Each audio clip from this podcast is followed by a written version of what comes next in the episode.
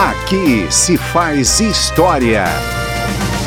Em pleno regime militar, no início de setembro de 1968, o deputado Márcio Moreira Alves, do MDB pelo estado da Guanabara, sobe à tribuna da Câmara e convoca um boicote às paradas militares e pede que as jovens brasileiras não namorassem mais os oficiais das Forças Armadas.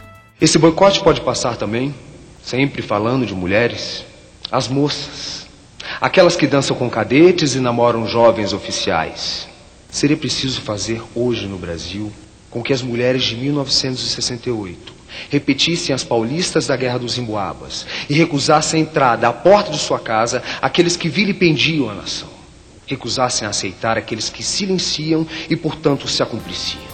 Por causa desse discurso, o ministro da Justiça do governo Costa e Silva envia à Câmara pedido para processar o deputado Márcio Moreira Alves. O pedido é recusado e a crise se agrava.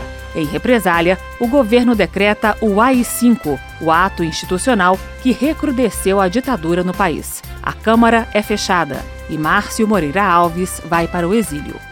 Aqui se faz história.